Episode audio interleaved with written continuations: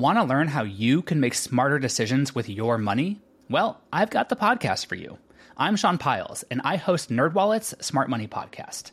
Our show features our team of nerds, personal finance experts in credit cards, banking, investing, and more. And they'll help you make the most of your money while cutting through the clutter and misinformation in today's world of personal finance. You'll get clarity on strategies to help you build your wealth, invest wisely, shop for financial products, and plan for major life events.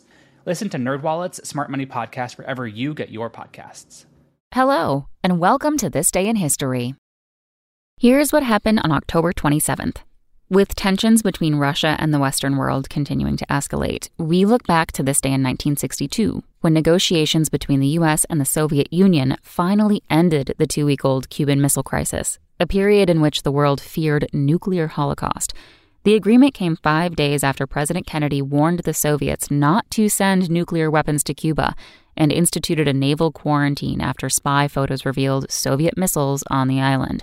With no apparent end to the crisis in sight, U.S. forces were placed at DEFCON 2, meaning war involving the Strategic Air Command was imminent. Finally, however, the Soviets agreed to remove missiles from Cuba if the U.S. removed missiles from Turkey, and the crisis was averted. Surprising fact Although President Kennedy believed that the Soviets dismantled all of its Cuban missiles after the agreement was struck, recently unearthed documents revealed that the USSR actually kept 100 tactical nuclear weapons in the country until the end of 1962. Also on this day in history, in 1858, future President Theodore Roosevelt was born. In 1873, Joseph Glidden applied for a patent on barbed wire. And in 1904, the New York City subway system started carrying passengers. That's all for this day in history. Tune in tomorrow to learn a little bit more about the world around you. And of course, have a great day. Spoken Layer.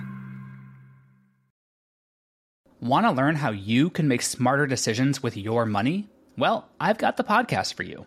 I'm Sean Pyles, and I host NerdWallet's Smart Money Podcast. Our show features our team of nerds, personal finance experts in credit cards, banking, investing, and more. And they'll help you make the most of your money while cutting through the clutter and misinformation in today's world of personal finance. You'll get clarity on strategies to help you build your wealth, invest wisely, shop for financial products, and plan for major life events. Listen to NerdWallet's Smart Money Podcast wherever you get your podcasts.